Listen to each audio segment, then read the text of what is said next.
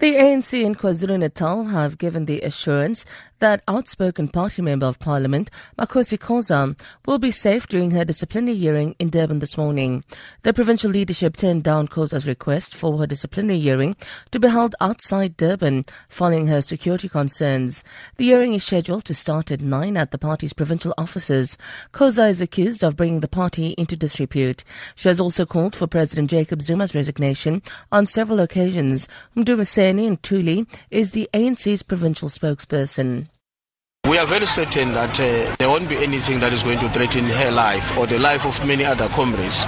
In any event where there will be a suspicion of one form or another, the law enforcement agencies are going to be alerted to that, and I think uh, we are expecting a disciplinary process that is going to unfold very smoothly. The proceedings are going to unfold uh, in a manner that is defined by the NC Constitution and the rules of discipline in the African National Congress. The EFF has bemoaned what it calls the state of lawlessness in South Africa, saying police are essentially dysfunctional.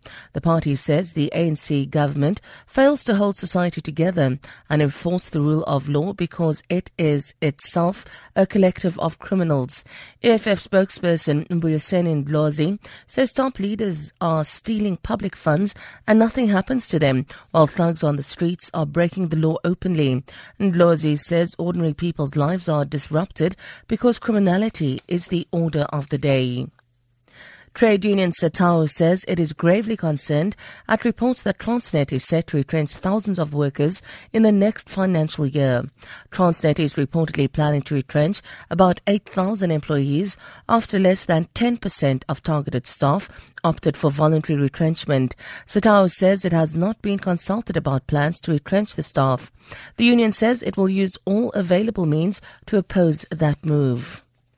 Zimbabwean President Robert Mugabe says he may name a preferred candidate to replace him as a bitter succession battle between his wife and the vice president grinds on. Grace Mugabe and Vice President Emmerson Mnangagwa have been locked in an increasingly acrimonious fight over who will take power when Mugabe dies. The president has told a youth rally at Bindura that his preferred candidate will still have to fight it out with other candidates. Mugabe's wife has dropped heavy hints that she aspires to the presidential palace. Mnangagwa is seen by diplomats as the figure most likely to reform Zimbabwe's politics and economy. Mexican authorities say at least 65 people are now confirmed to have died in the powerful earthquake that hit the country on Thursday. Most were in the devastated southern town of Juchitán, where anguished mourners have held funerals for those whose bodies have been recovered from the rubble. Rescuers say it is unlikely that any more survivors will be found. For Good Hope FM News, I'm Sandra Rosenberg.